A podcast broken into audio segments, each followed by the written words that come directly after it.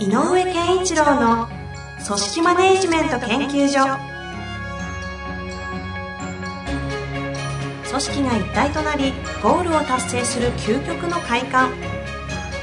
上場企業から中小企業まで延べ200社以上の支援を行った井上健一郎が組織人に関するあらゆる問題を分かりやすく解説します。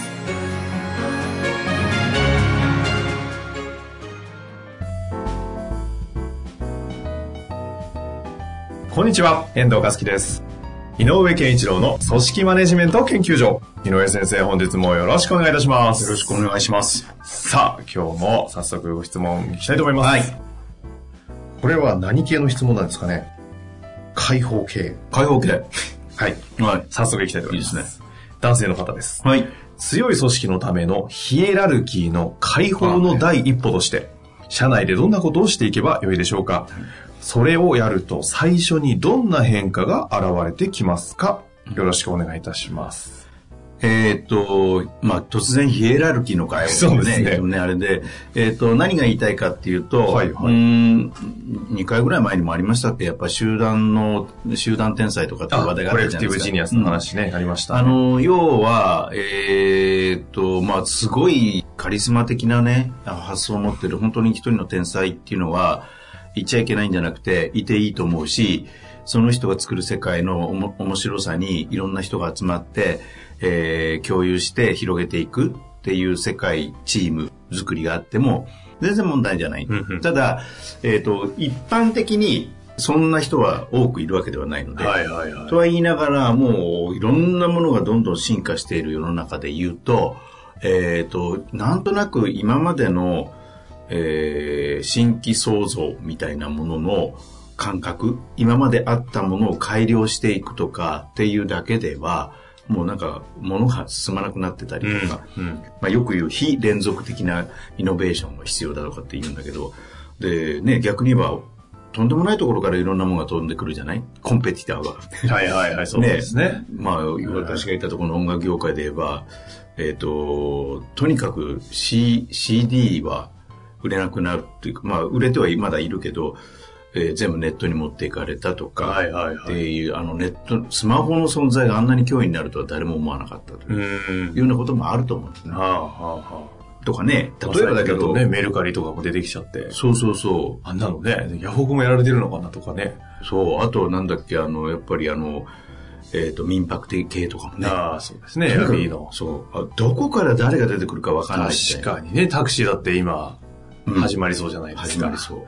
一般の人たちのね。だから、だからってなると、慌てるわけですよ、いつも。うんそうすると、たった一人の天才が、いや、じゃあ次はこれだよっていうわけにはいかなく、うんうん。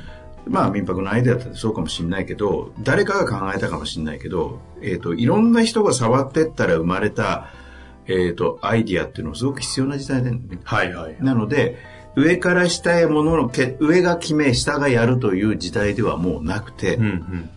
何をやるべきか、場合によってはどこに向かうべきかまで、えーと、チーム、組織の人たちで全員が感じていることを出し合った上で、再構築という、するというか、融合して新たなるアイデア、知恵を生むみたいなことが、やっぱり必要な時代。だからそういうことを言われている。で、強い組織のためにも、えっ、と、下、ヒエラルキーの開放というのは、下にあるアイディア、意見が、を埋もらせるなっていう意味なのね。うんうん。つまり上から押し付けて埋もらしちゃダメよ。だから上が決めるんですよ。だから上が言ったことの方が絶対なんです。課長より部長が言ったことの方が偉いんです。つ意見として強いんですっていうことがあると、ヒエラルキーそのままなので、うんうん。場合によっては、いや、部長が言おうが課長が言ってることの方がいいですよねってみんなが言え、思ったらやれる。これもヒエラルキーの解放の一個だとはあはあ。つまり、意思決定がより下に行くっていうことだと思うね。一つ。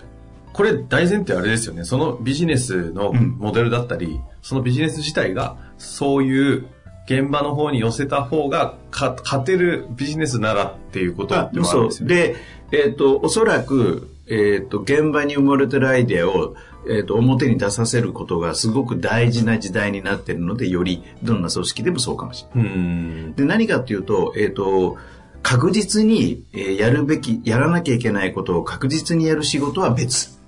うんうん。やっぱりヒエラルキーは大事なの。安全性を保つ。はいはいはい。えーなので、えっ、と、まあ、軍隊なんかもそうよね。まあ、効率性重視。そう、とか、効率、あと、決められたことをしっかりと末端まで通してやらなきゃいけないとか、はいはいはい。統率が必要なところとかはいっていうのは、ヒエラルキーなくして語れないんだけど、やっぱりちょっとクリエイティブ、創造性とか変革とかっていうことがもういろんな企業に、あの、やお話に乗っかってきているので、そのためには、そういう強くて、えっ、と、いつでもしっかりと物事を同じように再現できる組織っはあ、はあはあ、ていうことだけではなく、てね。うん。そういうこう、360度どこから黒船来るわかんない時代においてってことですね。おいては何かがあったらみんなでうわーっと、あえっ、と、いい意味で騒げるじの、そんな組織づくりがあるためには、ヒエラルキーが強すぎるとダメですよね。ーなるほどね。だからそういう市場に対する強い組織になるためのヒエラルキーの解放とそういうことです。いうのがこの大事っていうのがここそそこまで分かってるの。前提で喋るってすごい質問ですね。まあ、あの多分、はい私がその話をした時の、あれじゃないかな。あなるほど質問なんじゃないかな。で、で、じゃあどうしたらいいんですかっていうことで言うと、ヒントははい。決めるということなのね。ん？ヒントは誰が決めるか。だから、ヒエラルキーの解放だよ。君らはもっと意見言いなさい。君らの意見が大事だよ。みんなの意見を拾うんだよ、これからは。で、みんなが出て行った時に、いや、そりゃちょっとさ、前もやったけどうまくいかなかったよとか、潰しちゃったら何にも言えない。ので、結果、例えばじゃあ、えーわかりやすく言えば、じゃあここのことについてみんなで意見交換しようよと、どんどん言ってくれと。みんなが決めていいんだよとか言いながら、課長が、えっ、と、その会議を仕切って、あ、そうじゃないだろうと。結局、結局決めるのが課長だったら、うんうんこれは絶対解放されない。あるあるですね、これは。うんので、えっ、と、最初は怖いかもしれないから、何でもいいので何かを決めさせる。何でもいいから決めさせる。壁決めさせる。例えば、上じゃな、上じゃない人が、現場に。誰、その現場って集合じゃないですか。だから、その現場の誰に決めさせるかも決めさせてもいい。ああ。じゃあ自分以外の誰がに決めさせる上司が決めちゃいけないはいはいだから、例えばだけど、はい。えっ、と、あの、文句言っちゃいけないのよ、で、上は。で、えっ、と、一応決めた理由は聞かなきゃいけない。で、例えば、例えば、コピー機をそろそろ新しいので、いろんなところから、あの、新しくて便利なものを、えっ、と、いろんな営業の方が来て紹介してくれてんですけど、そろそろ変えたいんですけど、って言ったら、いいよと、決めていいよと。ただし、予算はちゃんと言ってねと。予算の枠で、あの、こちらがこの限度で考えてくれっていうことあるかもしれないけど、決めていいからって言うの。で、これにしたいんですけど、あ、OK ってやってあげる。みたいな感じ。第一歩。ほうほうほうそこになぜ？とかは。でもそれは決めるから。自分が決めたっていう感覚があると、言いやすくなるの。いろなぜそれにしたんだ？みたいなことは、まあ、聞いてあ一応聞いてるのよ。理由は聞いてるの。でもダメは出しちゃダメ。任せたうら。ん。だから、これ決めてって。んで、えっと、条件は変な話。じゃあ予算は悪いけど、リース料で言えば月額いくらまでにはしといてねとか、まあ言っていいよだけど決めさせる。なるほど。うん、とか、えっ、と、車がそろそろ車車用車変えたいんだけど、決めていいよとか。とか、えっ、と、今度社外旅行行くんですけど、決めていいよ。ああ。えーもっと平たく言うと、忘年会を決めていいよ。うんうん。で、条件だけは言っといてね。必要なものがあれば。で、それ以外は絶対。だから、えっ、と、えー上司の役、やる役割は、えっ、と、決めるにあたって、ちゃんとしていけ、あの、考えて決めたなって思ったら、もう OK って言ってあげるだけ。うんうん。こうします、OK。これを何回もやってる。うん。とか、あと、えっ、と、一人に決めさせるっていうこともそうなんだけど、みんなで話し合って決めてっていうこともあるので、それはその会、会に任せる。うん。うん。うん。うん。だから、いいよと。えどっかの会社さんがですね、班長会という会議で、えっ、と、新しい作業服を決めさせたと。ほうほでもたったのそれだけの行為から、だんだんだんだんその班長会でみんなが意見をちゃんと言えるようになり。場合によっては、その班長に下の人たちが、班長会でものが決められるらしいので、実はこういうことを言ってほしいんですけどって言われるようになった。班長会が一つのそういうなんか機能として、そう組織の中に生まれちゃったんですよ。で、その機能に参加している自分っていう人たちが、どんどんどんどん活性化してる。へー。結果的に、これ前回に通ずる、そう。あの、関係性の質から、ああ、そうそうそう。だから、成功循環にそこの班から生まれ出すうん成功循環ですね。で、それは何かっていうと、自分たちで決めていいんだ、自分たちの意見が通るんだっていう場面を作ってあげる。うんうんうん。なので、うんこのご質問の回答としては、まず言えるのは、何か決めさせてあげてくださあい。ーあなたじゃないよと。うんで、文句言っちゃダメ。あーまあ、条件は言っていい。条件は言って。それは、あの、後で出したら後出しじゃんけんになるので、こういうじょことだけは考えてね。これちなみにそれで、全然ダメだったねっていう結論もあるじゃないですか。おるおる。ここへのアプローチは。全然ダメだったねって、あ、やって、やってみて、やらせてみて、うん結果、彼らも、やべ、やったな、これと。ミスだ、ミスったな、みたいな。っていう時代が起きたときは、どうアプローチですか？だから、だからそれは、えっ、と、二つあって、えっ、と、何が起こったかなっていう、やっぱりどうしていけなかったかなに向かう方向と、今度どうしようかっていうのと、あつまり、えっと、えーダメ出しで終え終えちゃダメね。ダメ出し自身を自分たちでしないと。うん、これいけ、これ使えなかったっすねとか、失敗したかもって言わさせてあげられる。はいはいはいはい。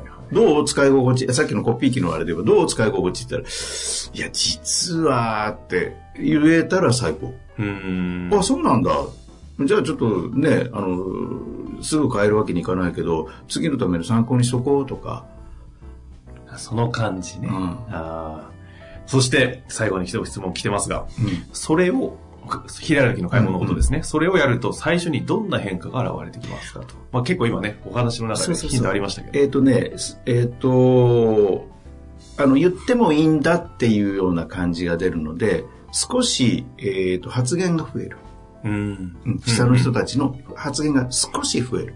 だから、あ、いいちょっと前より発言するな、なんていう感覚が出たら、ここから加速度的に広げていけばいい。そこ、そこはあれなんですね。兆しの一個。兆し兆し会話ね。発言。で、最初はね、さっきの会社さんだって、その決める前で班長会が大事だからってやってたけど、や、やり始めたのよ。うん実は1年半ぐらい前に。うんうんその時はやっぱりシーンとしてたっていうの。それまでと同じで。で、すべては社長が決めていた会社なので、で、結果はじーっと答えを回ってたらしいんだけど、その作業服の件から変わっていった。はあ。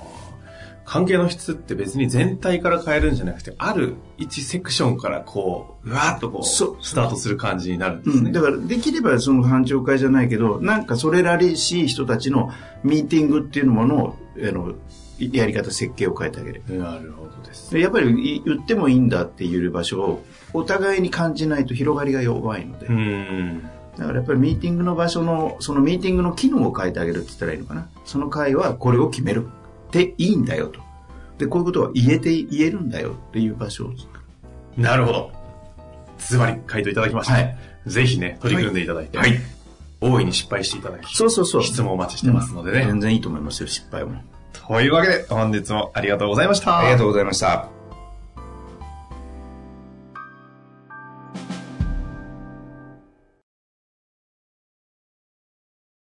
本日の番組はいかがでしたか？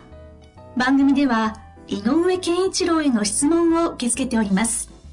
ウェブ検索で人事明快と入力し、検索結果に出てくるオフィシャルウェブサイトにアクセス。